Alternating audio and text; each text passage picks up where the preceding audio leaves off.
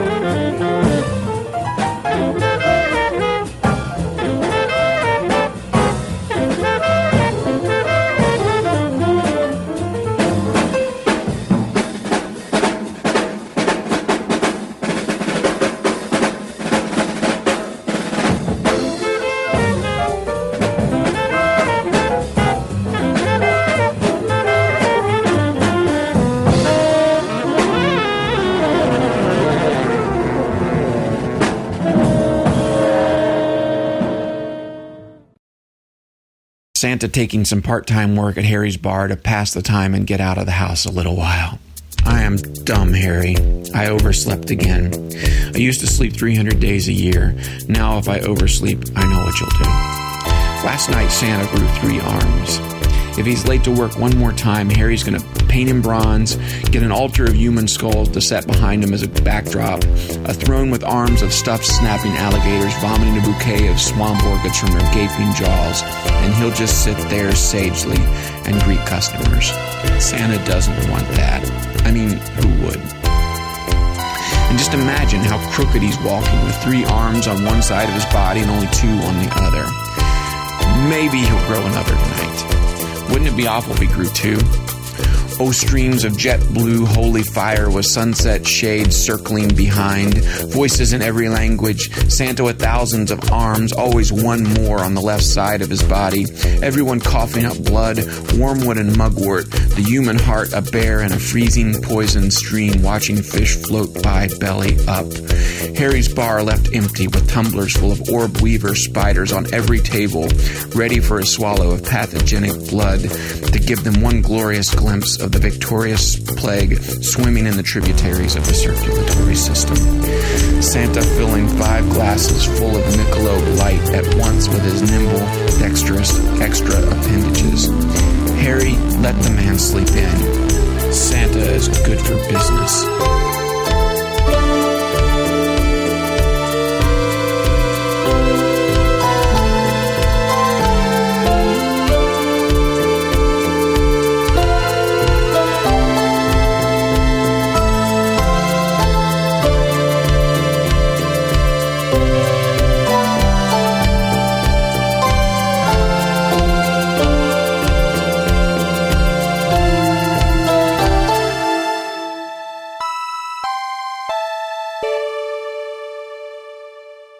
Pedro show. Happy Saturday. Yeah, I'm going to do three in a row here. My brother Matt, we're in Quentin Quarantino mostly, still a couple miles south of Pleasure Point in Love Grotto. But through the wonders of those engineers in Estonia with their Skype invention, I got Rick Weaver with me.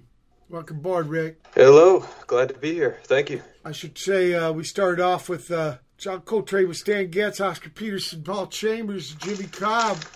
Whoa, you're making a lot of fucking noise over there, Rick. Sorry, opening the door, trying to get a clear connection. that that that does wonders though. Anyway, they're doing Hackensack, West Germany, 1960. Kind of rare. After that, we had Santa, even though it's fucking September, people, but they came early. Santa grows three arms, giving him an odd number of arms. By Ah, that one sounds familiar. Kouns and Weaver. So it must have been you and your buddy, right? Yeah, yeah. Uh, Zach Kouns, uh, Loneliest Boy in Appalachia, uh, did the text for that one, Little Christmas Story. Uh, it's about, I guess it's our second or third Christmas album. Um, and uh, provided the musical accompaniment on that one. Okay, I want to go way back before a couple Christmases ago. I want you to tell me, and remember, it's a Watt from Pedro show, so there's no hard questions and there's no wrong answers. But what's your earliest musical recollection? Ah, musical recol- recollection. Let's see. Uh, man, I can remember my first concert was uh, the Ninja Turtles when the Pizza Hut promotion came through. Teenage Mutant Ninja Turtles coming out of their shell. So that was a pretty early memory. You were coming out of Um, your shell. What about where did you grow up? Uh, I was born in D.C. Uh, popped out to San Diego for a year, but mainly grew up around the Maryland area. Okay, in the pad you grew up, was there musical instruments? Yeah, yeah, to some degree. Not not too musical of a family. Uh, my grandfather was a, a excellent trombonist and made a living in a swing band before uh, becoming uh, getting into the Air Force and all that. Um, so there was that musical influence there. Was- Um, was there I a- tried to play. Was there a bone? sorry, yeah. Was there a bone in the house? You know, I actually have his bone now, which is amazing. Um, and I did play uh, the bone for a while. Still have my student trombone, but um, I tried keeping up with him, and he he just he just did circles around me. Bass clef. J.J. Johnson. There's a the record John Coltrane did with a bone player. You know, you know, Nice, the, nice. you know the thing about the bone, right? It's kind of like the you know the violin, bass, cello thing. There's microtones. Yeah, well, I think I feel like that kind of expanded because we got into like tapes and pitch bending and all that stuff. I think uh, looking back, like the trombone really might have turned me on to a lot of that kind of stuff because you can just really play with that that kind of space there, the intervals and all. What about in school? Were you in the choir or the marching band or shit like that? Oh man, uh, elementary school. I lived a pretty sheltered early life. Um, I went to private school until uh, high school. I was in choir in elementary school. Uh, uh, I actually got kicked out for for horseplay for whatever reason. Just didn't didn't uh, uh, gel with the choir thing. Um, but I'm, ju- I'm just I'm just interested because a lot of schools cut out their music programs. Yeah, yeah, I did with the bone. I did play with um, uh, uh, uh, uh, what would it be called? I guess like pep band sort of thing. It was um, we had a smaller unit at our school. Um, Mr. Rosie, he was the teacher, um, good teacher, and we would go to like these uh, meetups. You know, you'd be on a big stage. It's beyond like first and second chairs. Like you'd end up with like 20 trombonists on one stage at a time, and uh, I don't know. I never really got good at musical notation. I kind of was able to hide in there, but um, no, those were those were definitely good early uh, musical school uh, memories there. Notation. That's So- that's why I said earlier. I said bass clef because everybody knows the bone is in the bass clef. Yeah, yeah. All And, cars you know, eat gas. A lot of those early trombone parts were, were nice and easy too, because you're just basically going bum bum bum bum while everybody else is kind of toting the front line there. yeah, yeah. And what I heard about, especially for marching, the big mouthpieces, so it's kind of easier. Yeah, yeah. I don't know. I never really took to it. A few years ago, I tried picking up uh, alto sax too, and a little bit easier, but yeah, the mouth mouth extension instruments Rick, what was the first? uh, what still struggle. The, what was the first record you bought for yourself, Rick? Oh, geez, that's that's a that's a tough one. Um, God, you're uh, well. Let's see. I think the first record I got was the. You remember those flexi discs? Sure. Um, Burger King had a promotion, Alf Alpha Flexi Disc. It was like a novelty record. That would have been, of course, uh, you know, the parents buying me the Happy Meal with the uh, extra record thrown in. and the fucking crown. Yeah, yeah, and the crown, of course. Wearing the crown while spinning the Alf Flexi Disc. What was the first gig? what was the first gig you went and saw? The first gig was at Teenage Mutant Ninja Turtles. coming oh, out of Oh, oh that's That was- right. That's right. And, and did they actually play or were they lip syncing? you know you got me i think you know i think that there w- it was a live music production but i think it was one of those uh, uh wizard of oz behind the curtains so like Ah, the no performers in the costume Sure. were not the band playing the instruments Right, right. the, the, fraud, the frauds get perpetrated against us early, Rick. what, what, what's that The frauds get perpetrated against us early. oh yeah yeah but you, i love the spectacle so they, it worked on me Now, now, what about the thing uh, after school, the basement band, the, the bedroom uh, garage band? Did you do that kind of stuff? Yeah, definitely. Uh, I switched to high school, I kind of stopped in all the sort of marching band or pep band sort of development path and got into the whole uh, basement band. Mainly uh, my dad's house in the basement out in uh, Western Maryland, and uh, so that was kind of when I picked up drums and all that. And uh, but but was in, a, in a, a few few outfits at that time, I guess. So you got a drum set. Yeah, yeah, and I think Not- that's probably yeah. Now, now, now, did you do the pot and pan thing first, or did you go straight for a trap kit? You know, in middle school, it, it took a few years to really uh, know that that was what I was gonna get into, and that was from going to friends' houses. So there were moments like that. I had one friend who was an excellent drummer in uh, uh, middle school, but had no drum kit, and we'd sit there. Uh, he had a radiator, and we'd just sit there and bang out beats on his radiator, and he'd show me some techniques. And uh, like if I had a friend, I was I was that obnoxious guy who wanted to play the drum set. You know, Yeah. like, hey, you mind if I get on uh, your drum set? So whenever I had a friend with a kit in their basement, it was just an attraction that kind of picked up more and more until I got my own kit. Yeah. Now, what was your first kit? Uh, it was a Pearl, Pearl, Peter Criss. Pearl, uh, Pearl Export, one of the, I think it's Pearl Export Select. Okay. And uh I don't know, did you beat the shit out of it? Yeah, definitely, definitely. I was breaking sticks for the first uh, maybe four years of playing, just like running the sticks into the drum. Yeah, it was a mess.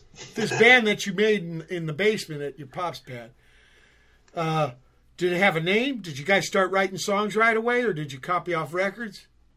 Yeah, it was a lot of original. So there were kind of two bands. There was that band, which was the you know the trio more in the punk vein, and slowly developed into what it did. Um, and then there was um, another band that was at my friend's uh, basement that it, you know went over to on the weekend, and that band was all like organ, home organ based, and a little bit more like uh, uh, based on our interest in soundtrack music and that sort of thing.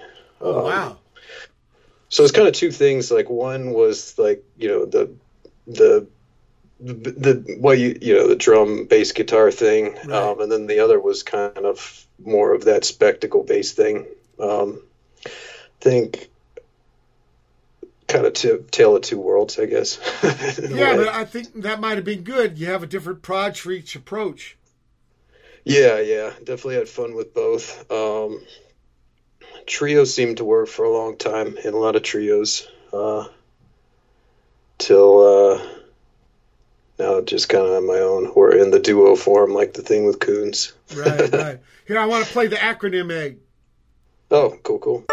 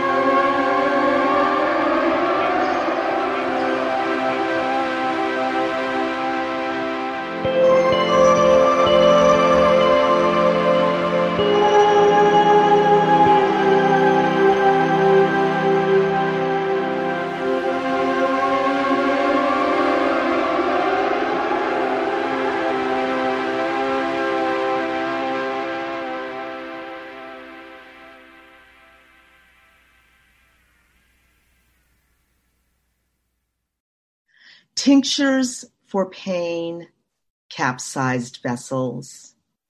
Hand reaches into warm body. She believes in magic, and so do I. Painted things. Riotous hips and rib cage, a being filled with liquid.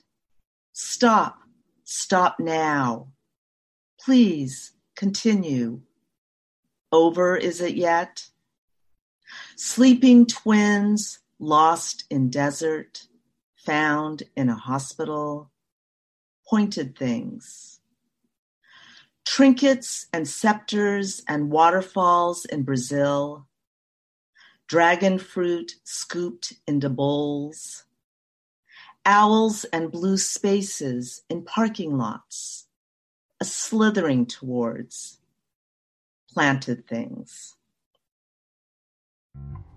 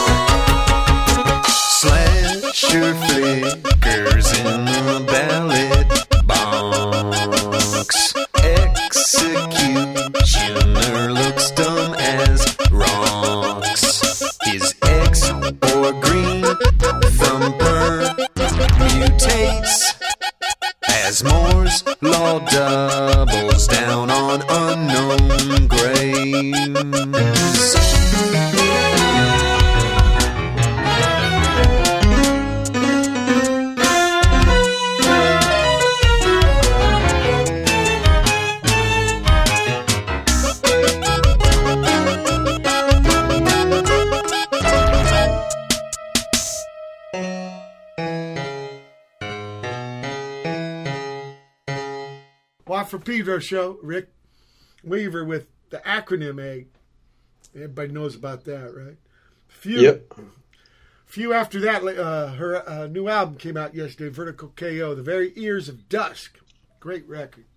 Trippy fucking thing. Uh, Model Home, and his name is Alive, is collab for a new record too called Fire Sale Dub here. Bogdan Raczynski after that, Collective Collection Agency, and then uh, Black Lodge with Fluff, the all disciple stuff, fucking happening. Mister Tom's got a new tobacco album coming out, Pittsburgh day before Halloween. We're playing it now. Poisonous Horses. Then Maw Shein Win from up in the city, doing Hospital. This lady was in the SoCal scene when uh, Minutemen were around, old buddy ours. And uh, Sogno del Marinaio, yeah, my fratelli in Italy with us in their land, our version of it. And finally, Rick Weaver with Slasher. Okay, Rick, so This stuff was during high school, right? You're talking about.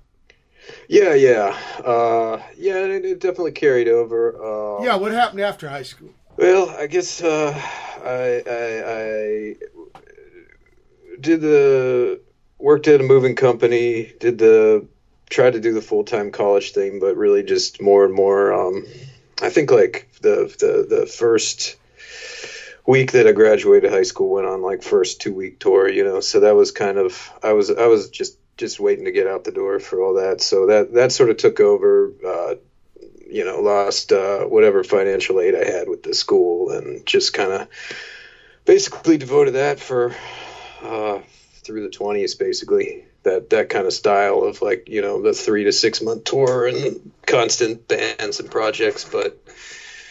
Uh, those bands continued a little bit longer.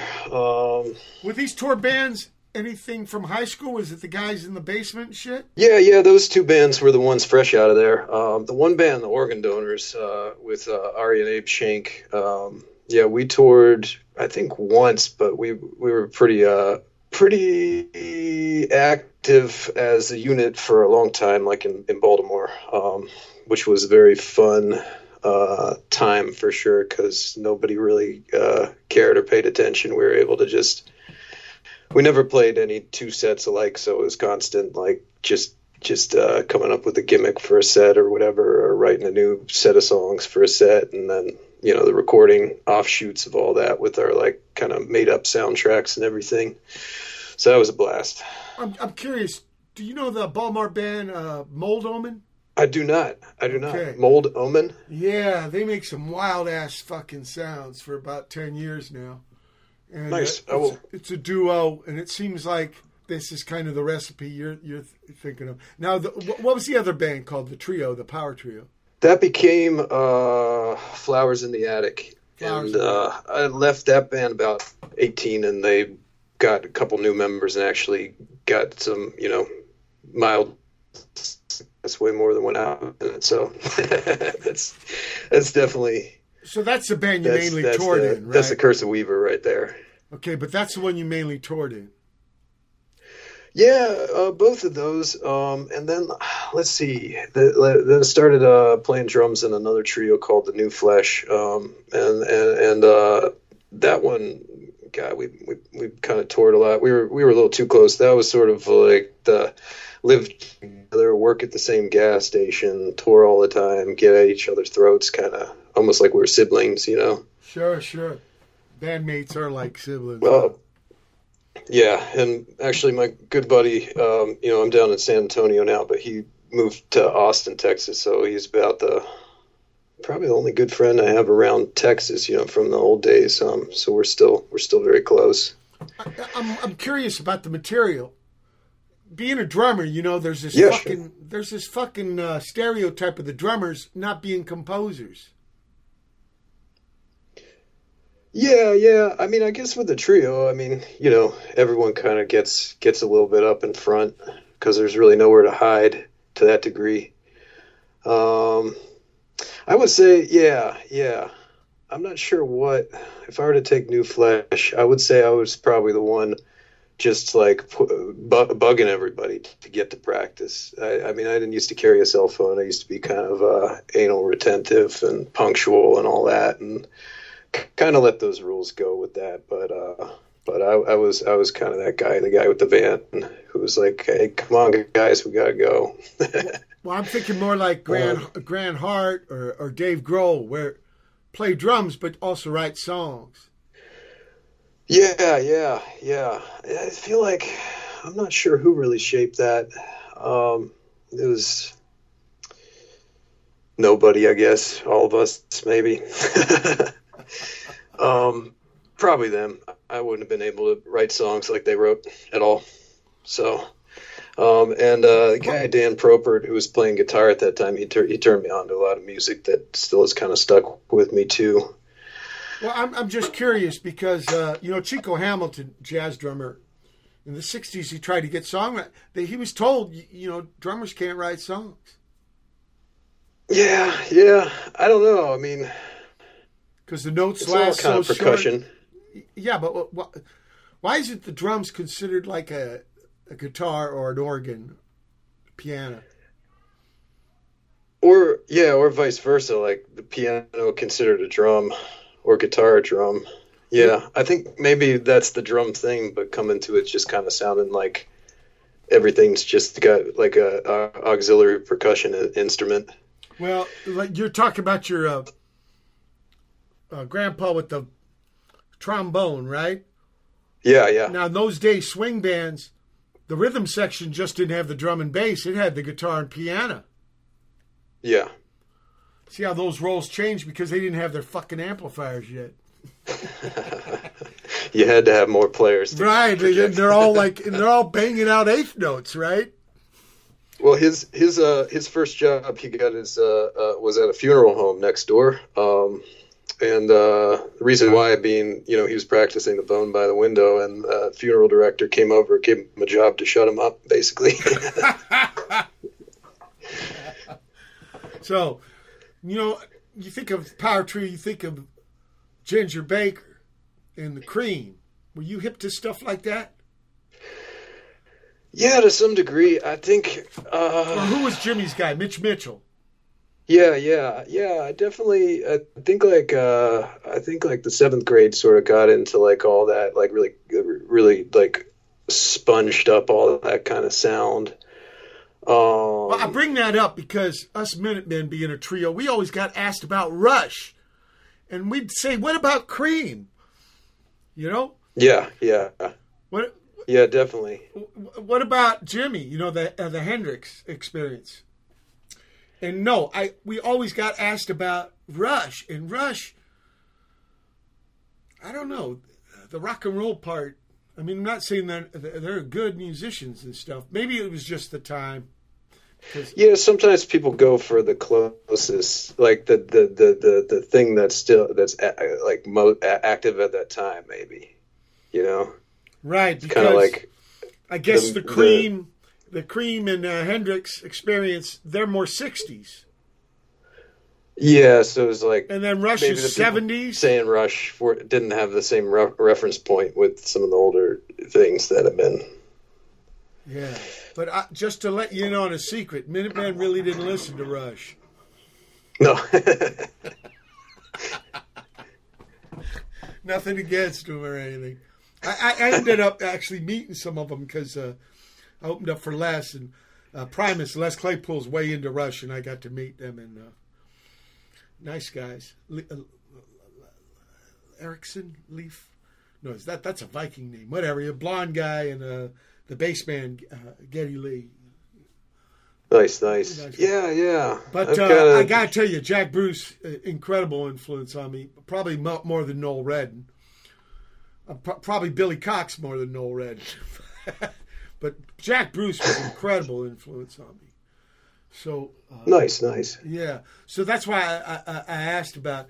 It seemed like somebody like Mitch Mitchell, a song like "Let Me Stand Next to Your Fire." I'm going to show you everything I know how to play in this one song. That's true. Uh, that's true. And I, I, I, I, I had that problem for a long. I mean, I have that problem. That I might not be a really, like, problem, Be though. careful That- about sculpting, carving out, carving it out. You know. That might not be a problem though.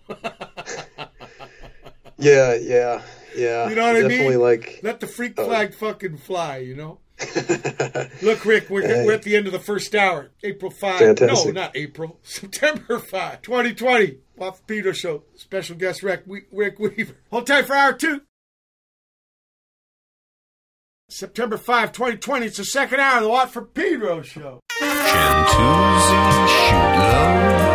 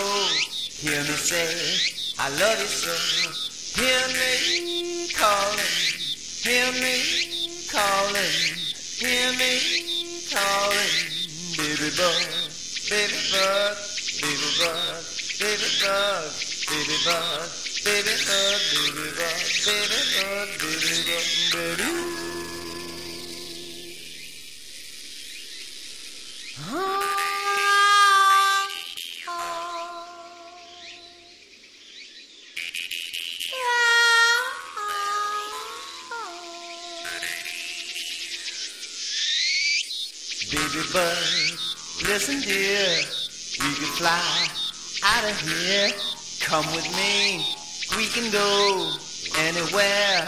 I love you so. Hear me calling, hear me calling, hear me calling, hear me calling.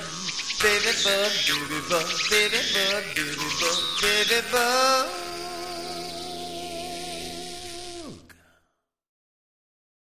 What?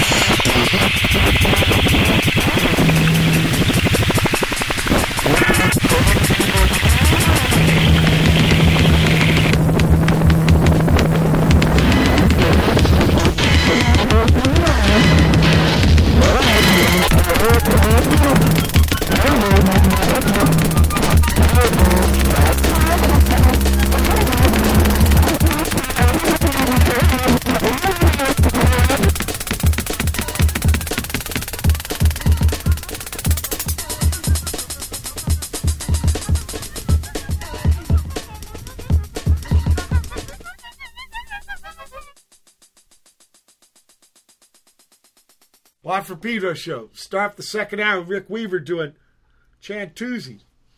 Uh, Samm Bennett after that, Baby Bug.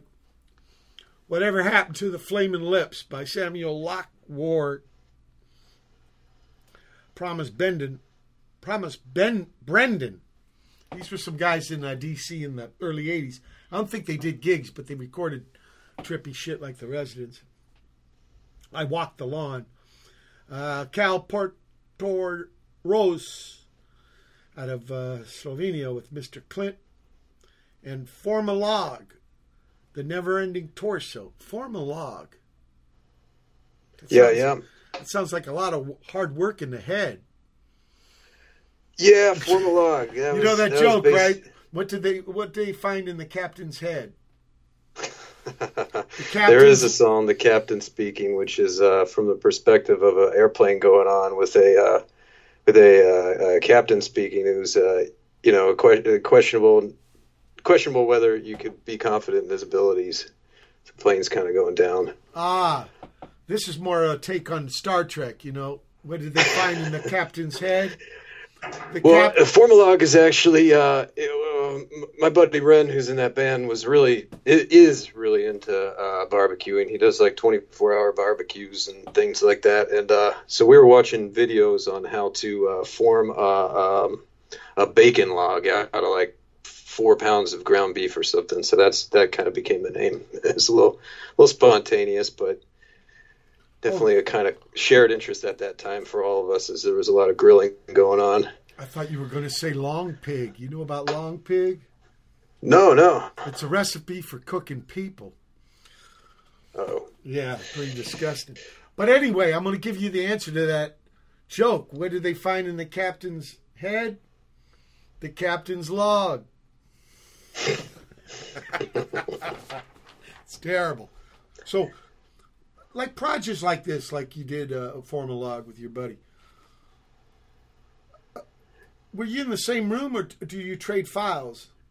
Yeah, yeah. So Form a Log was uh, uh, uh, Ren Schofield and Noah Anthony, and uh, we we were doing this. Uh, it was when we were all living in Philly, kind of by coincidence, and in a very like kind of brief year and a half, two year period. And uh, uh, we were we were trying to do a free rock thing. Um, them on guitars, me on drums, and uh, one day I came over to their. Uh, it was like an old chop shop turned into a warehouse space kind of thing, and um, um, they're like, "No, we're not gonna we're not gonna do the the free rock thing today. Uh, we're just gonna do the same thing, but on on on tapes." I said, "Well, I don't I don't have a tape player." They said, "We got a, a tape deck for you, four track." Um, and so you'll play the drums on the tape. I'll play guitar. You'll play. I'll play bass. You know, and uh, it kind of worked out. So it was, it was all all uh, four track uh, four track cassettes. You mean in real time, you guys are playing tape decks? Yeah, yeah, yeah. So ahead of time, you you, you prepare, you get your shit on the tape. Yeah, for the most part, it was all original sources. There's over the years, though, there's maybe a few few samples. I think I sampled like a, a, a Panther once, um, and and and maybe some traffic sounds that were not a field recording I made. But for the most part, yeah, just original sources on the tapes, and then the tapes played in real time with no clock or anything. Basically. Yeah, you guys are all together with your tape machines, and then you go down to a two track machine. Yeah, yeah, pretty much, or just you know in the box into something like that. oh, you Uh, mean just yeah. lifting the files digitally? Yeah, basically it ends up digitally, but it's all analog. Okay, okay. Trippy, you know, compared to playing the drums, which is so physical, different kind of Yeah. thing. Yeah. Definitely, and I think I got pretty lazy with that band because after a few years in, I was just sitting in a chair with the beer by my side. So it definitely.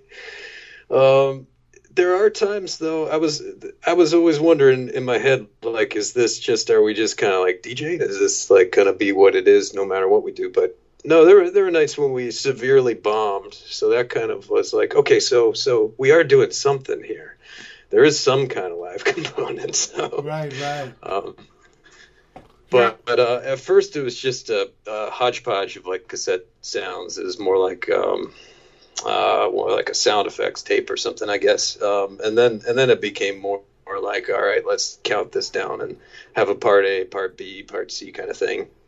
There was a band from the old days, which I'm talking like 70s, called Smegma. You wear them gats? Yeah, love Smegma. Okay, okay. They they did collage kind of stuff, right? Like this. Yeah, yeah. And uh, Yeah. free also, free, well, they started the Free Music uh, Society in Los Angeles before they moved to Portland. Richard Meltzer was Nice, part of nice. that. Look, uh, Yeah. you got a great piece of music here called Saphead. I want to play.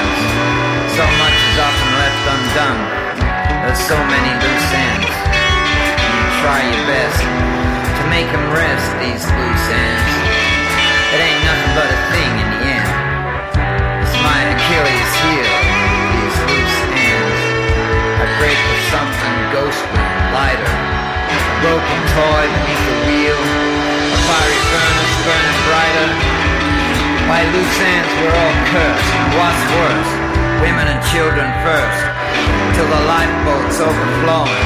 They had no way of knowing. Loose ends would sink their ship. Unfinished business had them in its grip. Curiosity intent.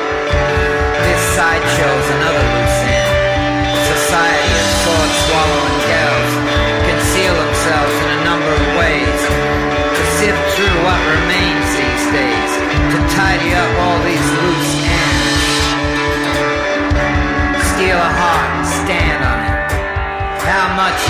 pussy in the window.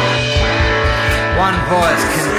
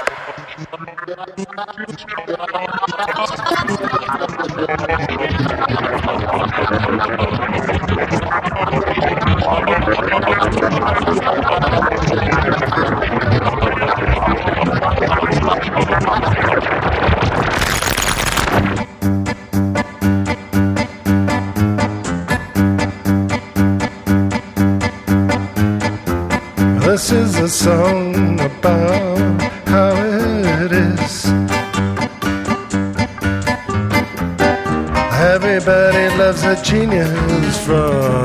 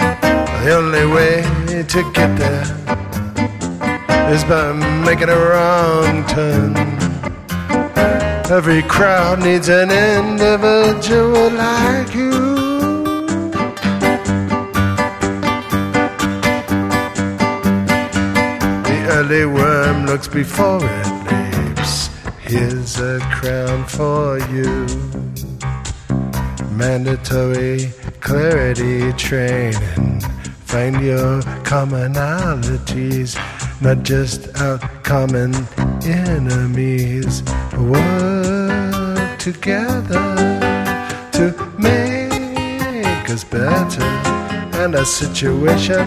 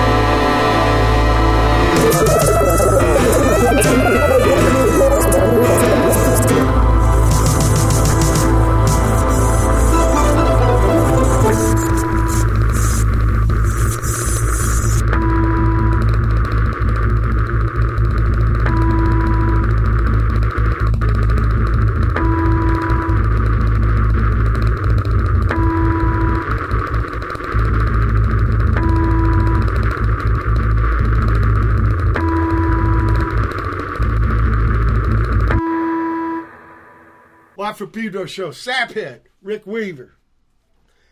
How, did you put all that together, man? Which one? The the saphead? Yeah. Oh, uh, at that time, really for let's see, 2010.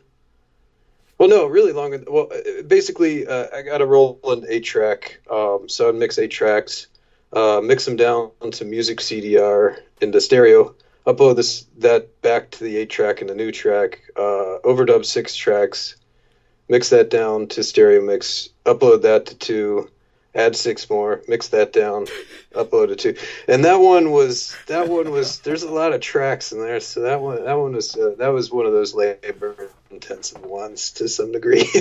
But but that was man alone. Yeah, yeah. Well, that's actually one of the only ones with the collaborator. My uh, buddy Kevin Esposito uh, does the voice in the beginning where he's saying uh, the kids these days. Sure, sure.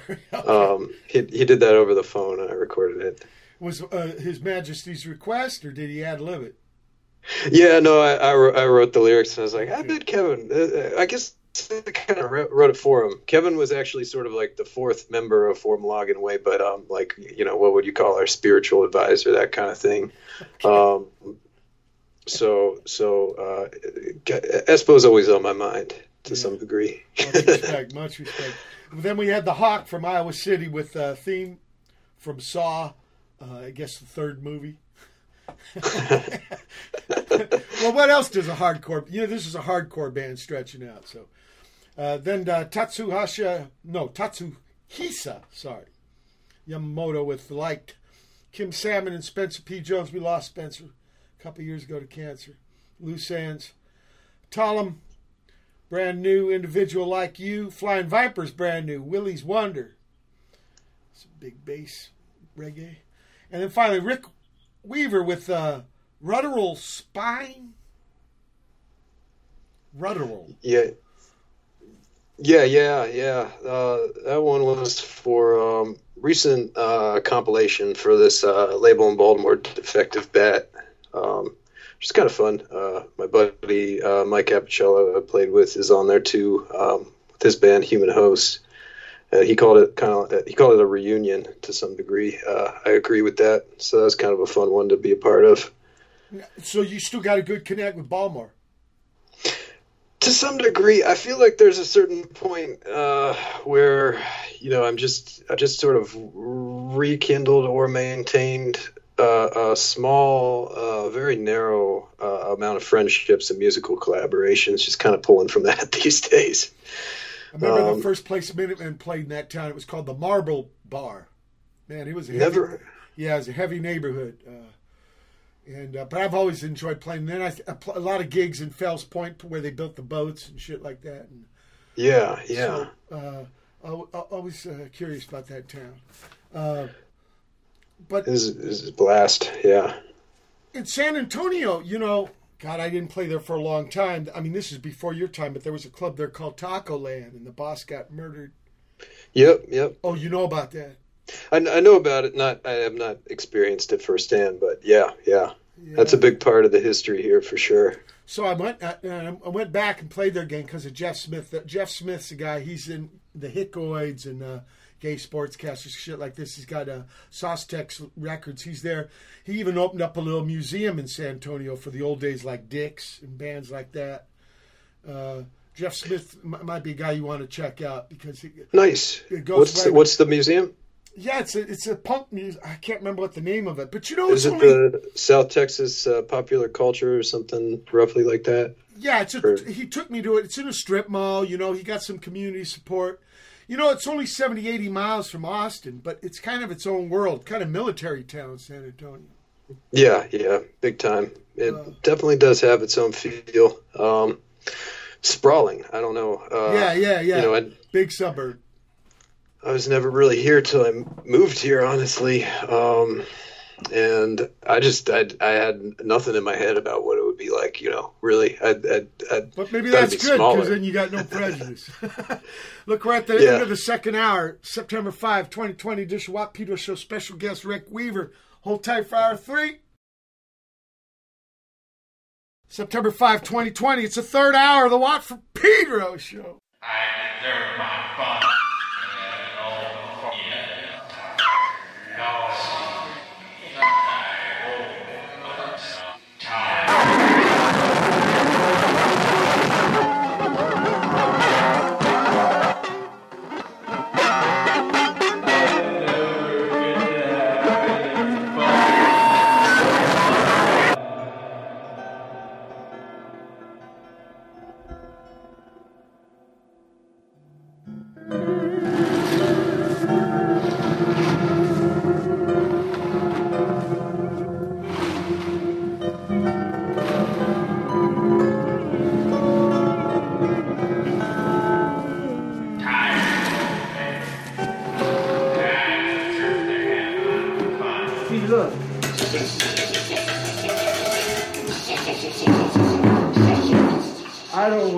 A resort town. I don't want a nice place in Nantucket. I just want to uh, feel at home, like going into my mouth. I've already been there. Oh yeah? It was alright. Tell me a little bit about. It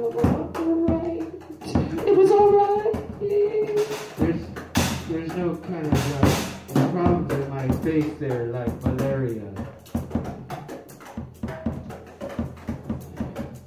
You know, because I get a little scared. Scared of the malaria. So.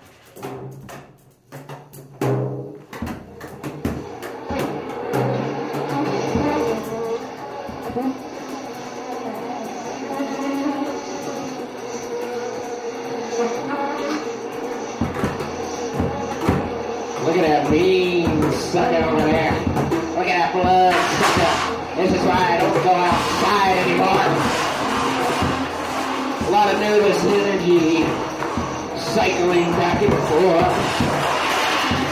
He's moving like a portable, irrational washing machine.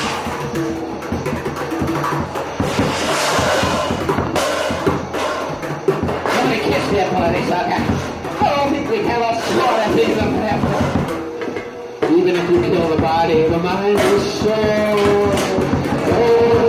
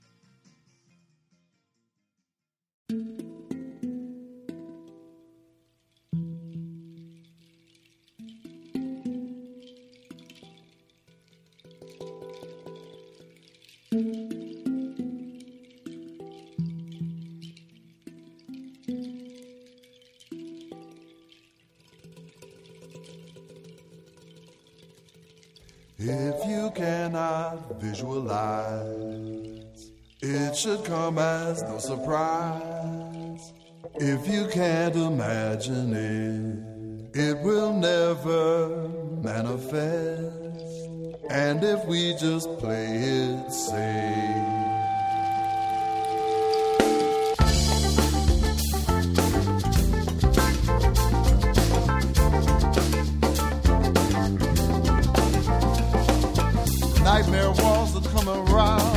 and going to knock them down? With his beat like Jericho, the trumpet sound the fatal blow.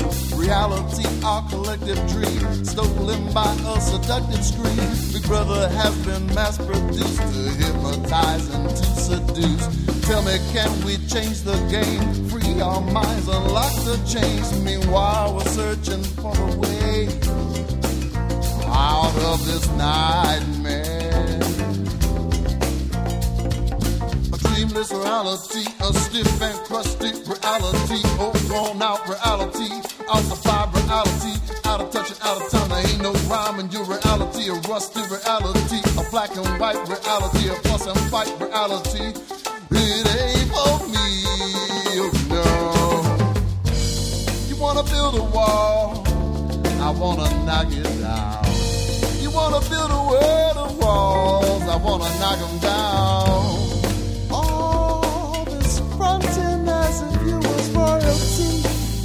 It ain't for me, oh no. You're pushing too much reality for me.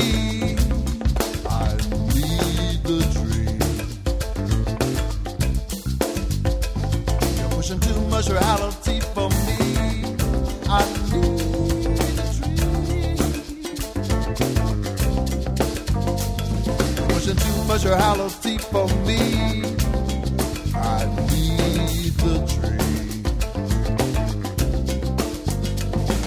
Pushing much reality for me. I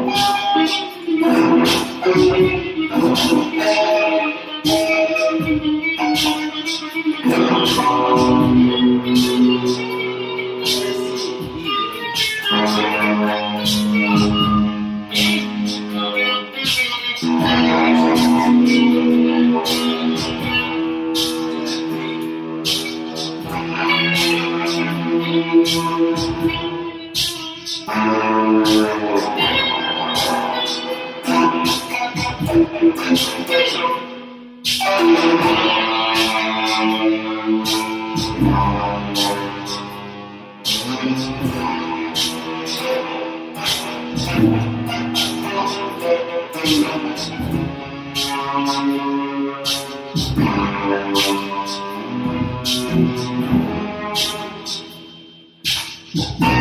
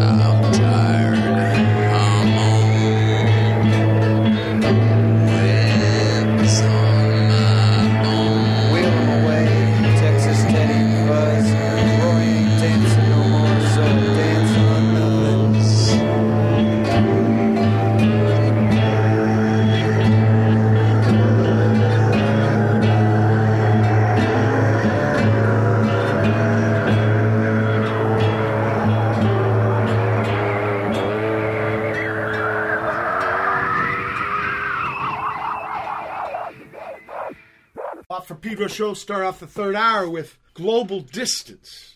Now, this is just an excerpt. Lover's Cove. Yeah, yeah. It was a big piece, right? Yeah, I mean, I guess so because uh, uh, that, was, that was my buddy uh, Wig Power, Rick Wilson, in uh, St. Louis uh, uh, when I lived there for a little while, uh, about 2012, I think. Yeah, so we just put together these little things we call realm plays. So I, th- I think it was uh, some of those tapes were slightly broken down to song titles, but for the most part, it would be like a A to B sort of linear story kind of thing And that what do probably you mean only, by, only uh, we could follow. What do you mean by ROM play? Oh, realm play. Yeah, I, I don't know. I guess that was just the name we, we, we gave to our storytelling. So it was a it was a realm in which we play in. Oh, Um, realm, realm, R E A L M. Yeah, yeah, yeah. Okay, realm play. So you play around in your realm. Yeah, it makes sense. yeah Peter, Peter Pan. Right, of course. That's what it all boils down to anyway. And we had Crane doing Baby That's All Right. No, Baby That's Right. Sorry, Crane. Jasper Grooves Collective. He was on last episode with Ain't Got No Dream. And Mold, Moldoman. I played this just for you. This is Nice. M O A. And then finally Rick uh, Weaver with uh, Blue Sky. Suite ex- another excerpt. Yep, yep. Couple excerpts in there. But but but the Blue Sky Suite. This was you, uh, man alone, right?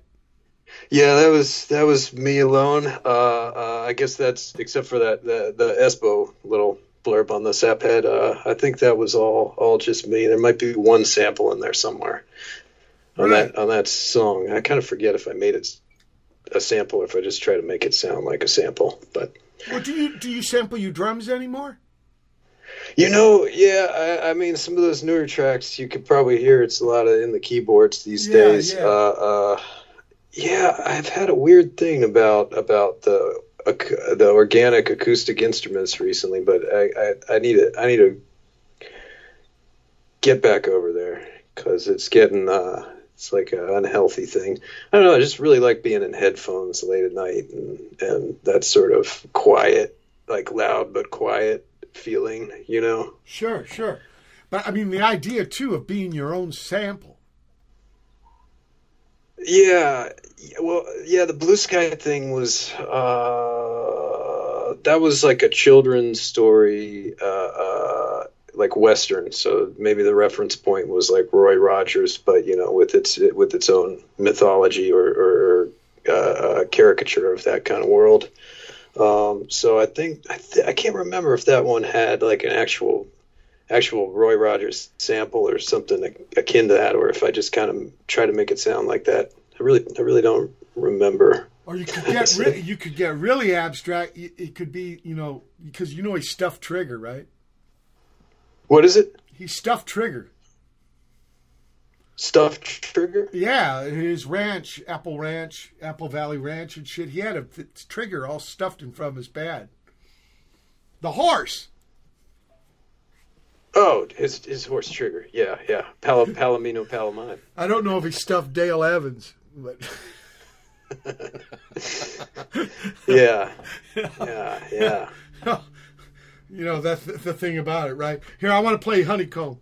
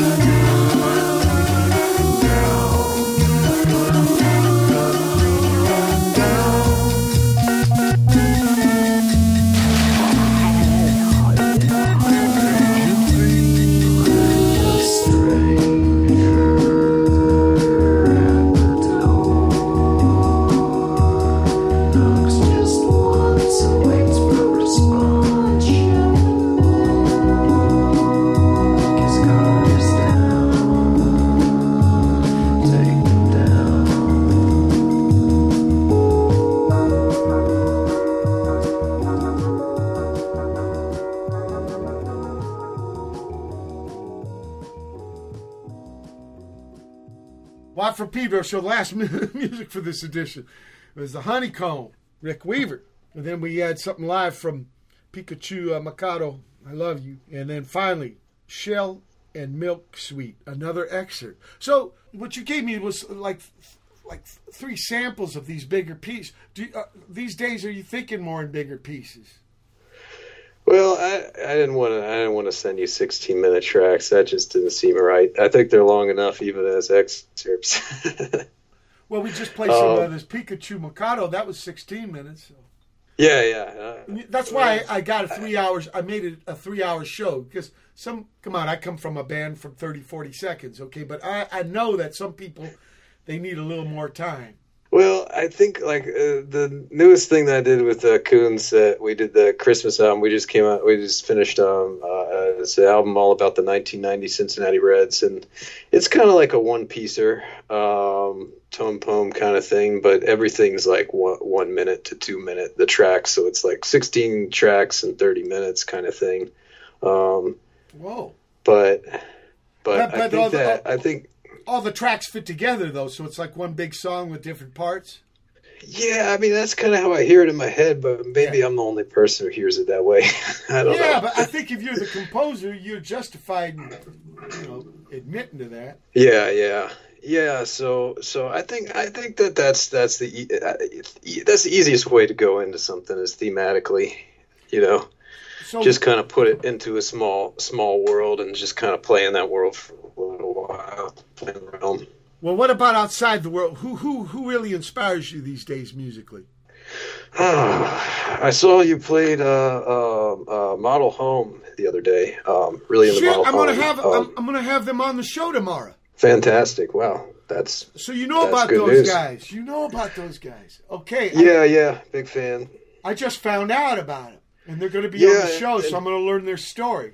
Yeah, and I mean they just what is it like eighteen releases in like a year and a half, so and all of it all of it's gold and you know it's spontaneous, but it's like their world, so it just sounds fully formed. So yeah, that's that's been pretty good good good uh, listening stuff. Um, And, and I've what, do been you, listening what, what do you think? oh, can yeah. I can I ask your opinion, Rick? You know, because they adopt the electronic way of bringing stuff in, right? Do you think? And then we were talking about the old days, right? The organic instruments, uh, bones, and, Yeah. and drum sets and bass guitars. Do you think this new world with the electronic, maybe it's easier to like make your own world? I don't know. I mean, with Model Home, the voice is pretty central, so that's Sure, kind of sure, like sure. yeah, absolutely. there's always that to some degree um, in there. I don't know. It's tricky because with recording, it's always like a, a, a deception to some degree, a manipulation of something because the mic is presenting an inaccurate reflection or transposition of what is happening in reality. Um, Right. I don't want to get too uh, acid flashback, but then I guess also in performance, that's probably the same from listener to listener. We're, not, we're none of us are really hearing the same thing ever. Right, right. And you think like the old days where we're operating uh, more uh, analog kind of devices, like yeah, drum sets and bass guitars. Well, It's more it's give- more apparent, it's more obvious, it's more I mean, they still got to go through that record, you know, for us to hear that, it's got to go through that recording process also. Yeah, yeah, yeah. But uh, yeah, I don't know. I don't know. Um, I I know for me that I have a I have my drum kit set up in the corner, and I every day I kind of feel feel uh, ashamed that I don't play it. so You know, I Money, feel Money Mark Nishita told me that what he started doing was automatically when he wakes up in the morning, he gets on the drum set. It's like, well, he first nice. takes a piss. So do I, you know. When you get less younger, you'll find that out. But r- right after the piss, he goes and just jumps on the fucking drum set. Yeah, yeah, that's good. That's good. Uh, yeah, I tend to be the, the the procrastinator. It's like the later in the day I'd kind of start, um, and I don't know why. There's just something about acoustic.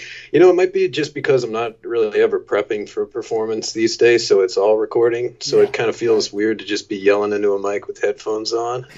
Like it's not like I have a control room or any. You you know, it's just me kind of yelling to myself in my own ears. Yeah, yeah, yeah. Right, right. So yeah, there's a layer of abstraction there. Well, look, where can people find you on the internet, Rick? Um, let's see. Got got the dot com at uh, uh Rick J Weaver. So you know, just the letter J, Rick Weaver with a J in the middle there. Dot Uh, com. dot com. You, hear that, people? R I C K J W E A V E R dot com. And uh, you can let people know what's going on there. I mean, what's your next big project you got? I, well, you, you guys just finished up the, the Christmas record, but Yeah, yeah. Did the Christmas, did the baseball album. Uh, working on a war album where uh, with Zach Kouns again, where um we uh, uh, end up in every American war and die in every American war, but in a, in a circumstance like bumbling circumstance unrelated to the war completely. And then uh, working on this uh, this sort of like uh, more radio play thing to get a little bit more direct with that element of it uh, called Check Please that takes place in a in a West Texas stockyard cafe. so when you say Um, radio play, you're talking like a mind movie. What a mind movie? Yeah, Yeah, oh, because good way to are you I was aware? of it as like mood music. Well, there was this Mind thing. In the, there was yeah. a thing in the '70s called ZBS. They're still around, upstate New York, on a commune called ZBS Media, ZBS.org, and they made this Adventures of Jack Flanders in these 10, 12 hour big old fucking Oh, nice. trips, man. Uh, I, I I started listening to when I was a teenager. Oh, that sounds great. I will definitely was check that out. His name was Meatball Fulton, and what he would do is go to a town like Morocco or Rio de Janeiro, and he'd record the ambient sounds. They'd make a story around him. That that sounds good. I've given me a lot of gold here today. Gonna check it out. Well, look when you get sure. your when you get your next mind movie done, will you come back on the show so we can talk about it? Because in a way, I think that's a form of fucking music. Yeah, I'd, lo- I'd love to. I mean, it's a it's an honor. Yeah, and always a pleasure. Yeah. Thanks so much, Rick. People, it's been September 5, 2020 edition Wife Pedro Show. Keep your powder dry.